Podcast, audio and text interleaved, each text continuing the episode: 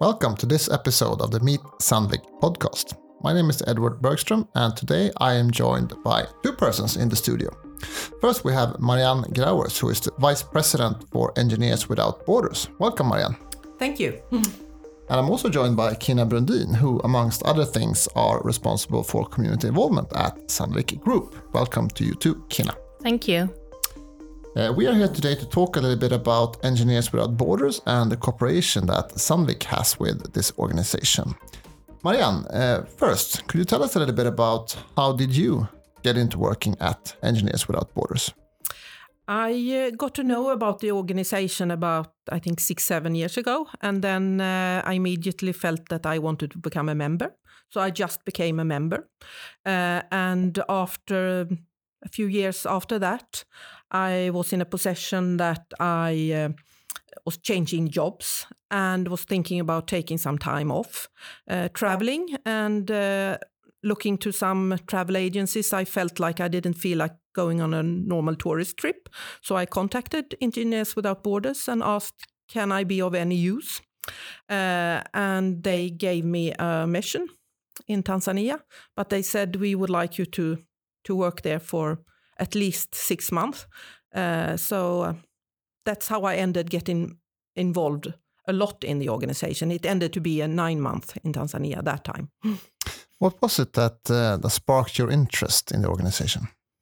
Uh, I've during a long time felt that I would like to use my engineering uh, profession to improve uh, the world, so to say, for, for people less fortunate uh, than myself. Uh, we live in a rich country, and uh, so my start with the organization was getting involved in the international uh, part of the work. We also work national, uh, which I also feel is very, very important. We'll come back a little bit to the international parts of Engineers Without Borders. But if we go back to the beginning, what was it that made you go into the engineering profession? Oh, it, it took some time. Uh, none of my parents are engineers, and in my family, very few, or almost none, were engineers. Uh, it was the interest in school for science. And uh, then I realized that it was an education which called engineering, and that education had all my favorite subjects in school, uh, and it sounded interested. So that's how it started. Mm. It's interesting that you bring up engineering because that is really the core of Sandvik as, as well. Kina, can you tell us a little bit why is Engineers Without Borders such a good fit for us at Sandvik? Well, our purpose is advancing the world through engineering, and uh, that is well aligned with Engineers Without Borders purpose that uh, is humanitarian engineering. What are the activities that we do together? Well, uh, we do a lot of local activities in Sweden, uh, working with the groups uh, at the universities, and we have been doing lunch lectures, uh, case evenings, uh, and other things like that. It's a great opportunity for us to meet students, and also a great way for us to cooperate with Engineers Without Borders. Marianne, uh, could you tell us a little bit about the organization in Sweden? How does it work? Uh, Engineers Without Borders is a it's a member organization. Most we have a very small staff of about four persons. Uh, the rest of us uh, work on a voluntary basis uh, without salary.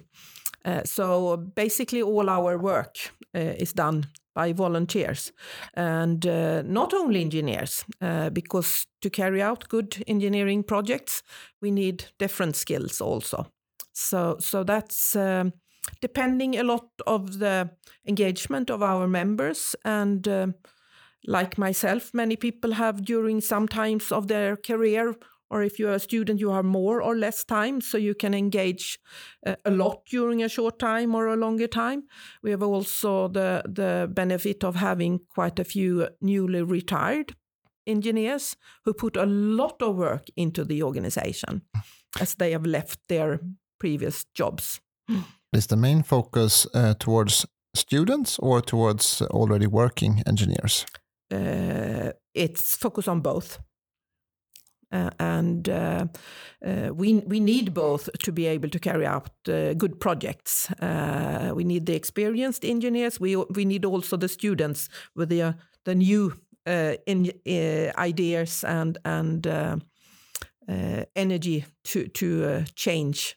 the engineering society and the world also. Kina, at Sandvik, we encourage our employees to get involved in Engineers Without Borders. Uh, what can you do? How can you get involved? Well, first of all, you can become a member, and you can become a member even if you are not an engineer or have an engineering background or experience, I'm a member myself. Uh, so uh, I encourage all uh, to become members. Uh, you can also, working at Sandvik, you can also be a mentor uh, to the student uh, groups or to other professionals at Engineers Without Borders. for example, our global graduates have been mentoring the heads of the local groups the student uh, organizations. How do we at Sandvik get involved in these local organizations? Well, if you become a member, it's quite easy uh, because then you can sort of subscribe to the newsletter and get uh, regular information from the local groups. And then you can decide uh, what activities you want to engage in and participate in. And uh, I for sure know that you will be welcomed with open arms. Kina, you mentioned uh, the case studies or case evenings that we do uh, at Sandvik together with Engineers Without Borders. You tell us a bit about that? And is there anything specific that, that you remember from these evenings? Well, case evenings are arranged by a local group uh, at this university. Uh, they invite uh, their members, uh, but also others that are interested in meeting us as a company and also meeting Engineers Without Borders. Uh, so, one of our colleagues from Sandvik comes there and presents a, a case, something that is challenging uh, for them uh, or for us in our business. And then the uh, uh students or the participants during that evening uh, work on the case for an hour uh, or two. The name of the organization, Engineers Without Border, also tells the story that it is an international organization. Marianne, how many other countries are part of Engineers Without Borders? Oh, I'm not sure. I don't know. There are there are organizations in Engineers Without Borders in many countries, and I think there are coming more. Uh, also in uh, like in some of the African countries where we have are working, there are starting Engineers Without Borders also. Uh, it's a rather loose international organization, so the different countries uh, are working in somewhat different ways, but we cooperate with many other Engineers Without Borders in international projects when it's uh, appropriate. Mm. One project that Engineers Without Borders are working with that I know is close to your heart is the project in Mavuno in Tanzania. Can you tell us about that? Uh, Mavuno Project is a big organization, a local organization in the north western part of Tanzania, far from any tourists. Uh, we are working with a girls' boarding school there, and uh, Sandvik is also involved. Uh, this is a boarding school uh, that's aimed at giving poor girls and also orphan girls without parents uh, an education that they would not get otherwise. Uh, it's a school in a very, very rural area uh, that has been running since 2016. Uh, I have the privilege to live next to the school and work with them uh, during nine months 2018 and i can assure that girls going to this school about 50% of them are from very poor families. They would if they would not be at this school most likely be married against their will very very young uh, have no possibilities for the future more than being as poor as their parents. Uh, for them, education, this is a secondary school where they are 12, 13, 14, where they begin and study today. It's a four year school. We are together working with Sandvik to extend it to, to a six year school so that the girls are ready for university. It's a high quality uh, education. They are in national exam ranked as one of the the best one in the district with about a 1 million inhabitants and one of the best schools in Tanzania. Uh, the girls are really safe there uh, and get an excellent education. Kina, you've uh, visited this project twice, actually. What's your impressions? Oh, it's it's very impressive, uh, and you get really, really inspired meeting the girls at the school. Uh, and I'm really, uh, I think it's a good thing that we at Sandvik have the opportunities to support uh, the project. And uh, as a woman, being able to support uh, girls to to higher education, that's really a privilege. Uh, it makes me very happy to see that we can support them in, in different ways. And for example, we have been uh, supporting a computer lab uh, at the school uh, with computers, but also with uh, with network uh, and with education. We supported uh, Engineers Without Borders financially, and they sent a team uh, right before the pandemic to go there mm. and build the this computer lab. Marianne, how did this project start? Uh, I, I, think the, the project started with the Mavuno project, uh, the local organization, which is a bottom up organization. And that I think is very important that it's not an initiative coming from Engineers Without Borders, it's a local initiative. Uh, and they they needed cooperation to be able to realize it. And we are one of the organizations supporting this school. And also, uh, the local government are supporting with some money. Uh, and we have a long term uh, dis- discussion with the local government also that uh, in order for Engineers Without Borders to support different projects in this region, we expect that the local community also pitch in with money and and resources, which can be labor work, uh, and uh, in order uh, for the school to be their school, not our school. Uh, and it's they should have the ownership and the long term responsibility. We just help to to engineer and to build the school and they run the school. There is a business uh, model that that shows that they are capable of running it once they've helped to build it from us.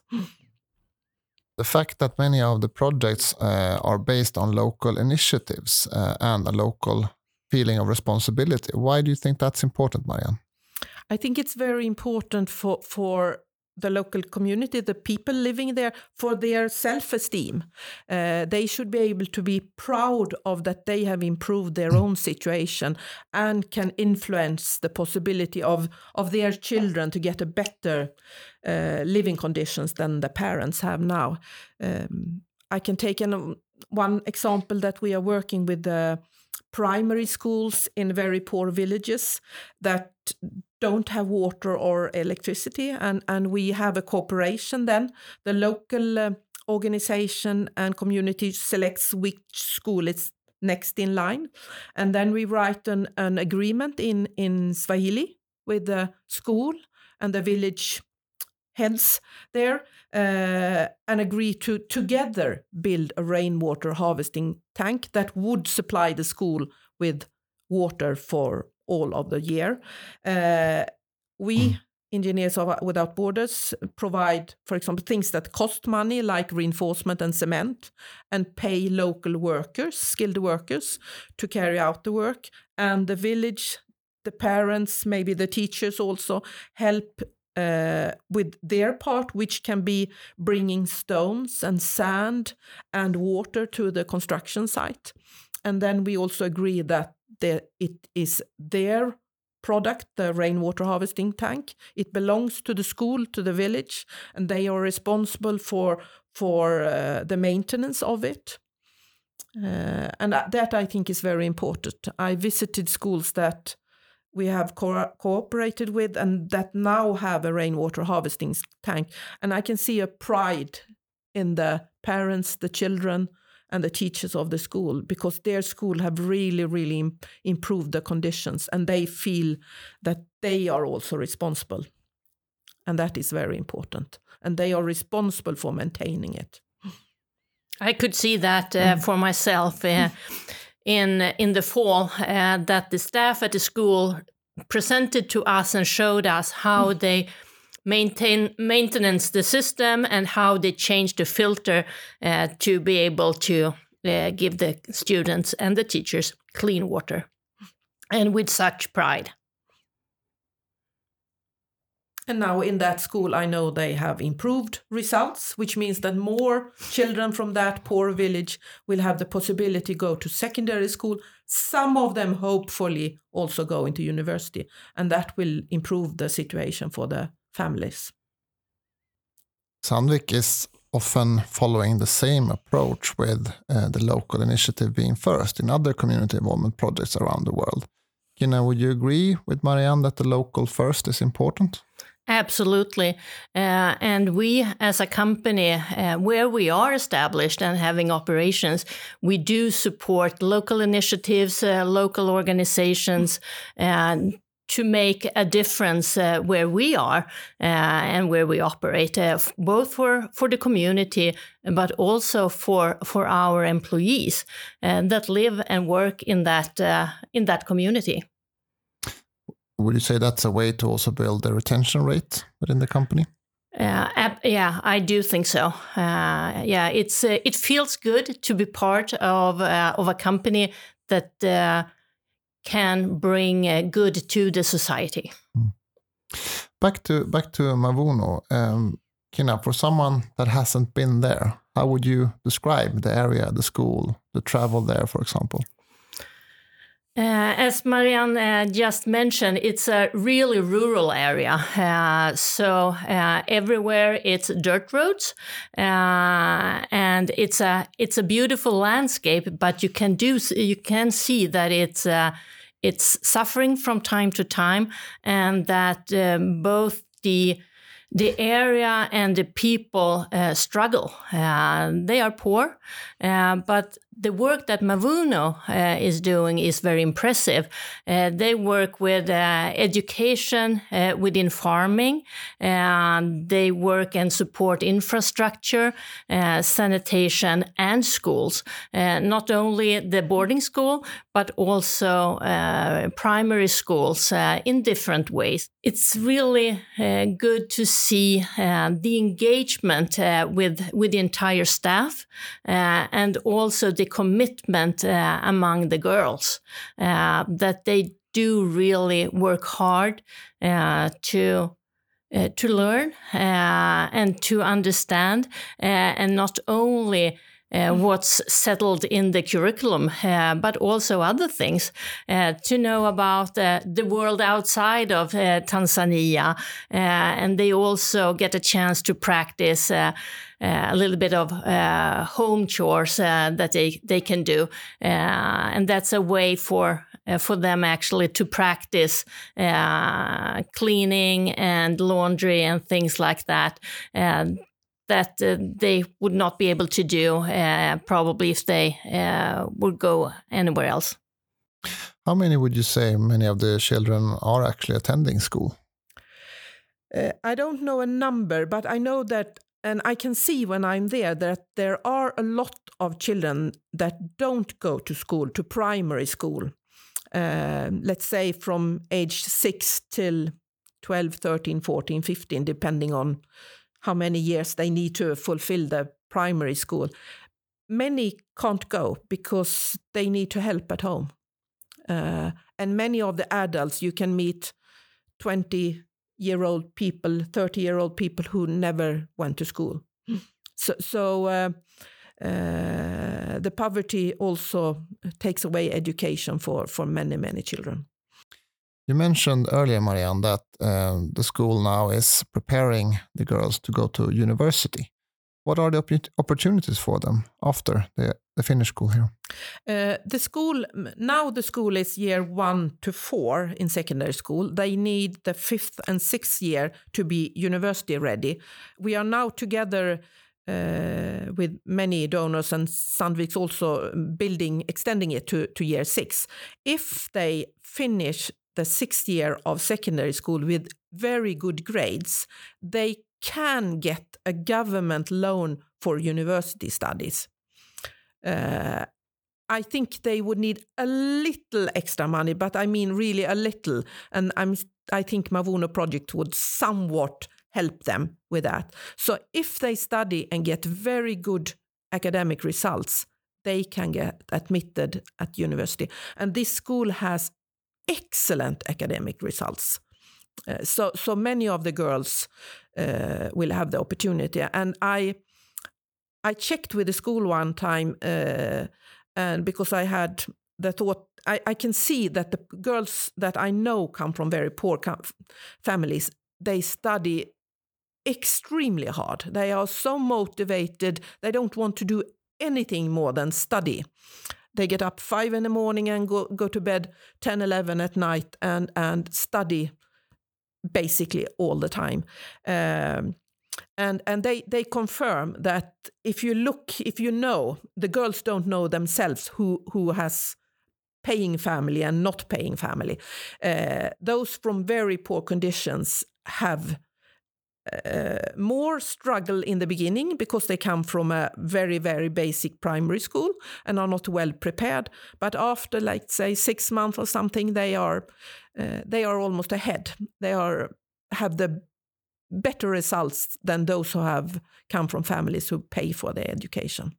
Kina, Sandvik has helped to set up uh, computer labs at uh, the Mavuno school. Uh, but how does it work with the elect electricity supply and the uh, internet connection? Uh, of course, that can be a challenge. But uh, when I was there this uh, fall, uh, we saw solar panels.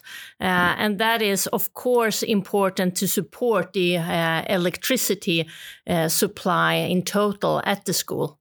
Uh, so uh, I think it works quite well. Uh, we did have a Wi-Fi and could communicate with you back at the office in Sweden, uh, but we could also see that the girls were were on the internet and doing schoolwork but I know that Marianne can can support me in, in answering this.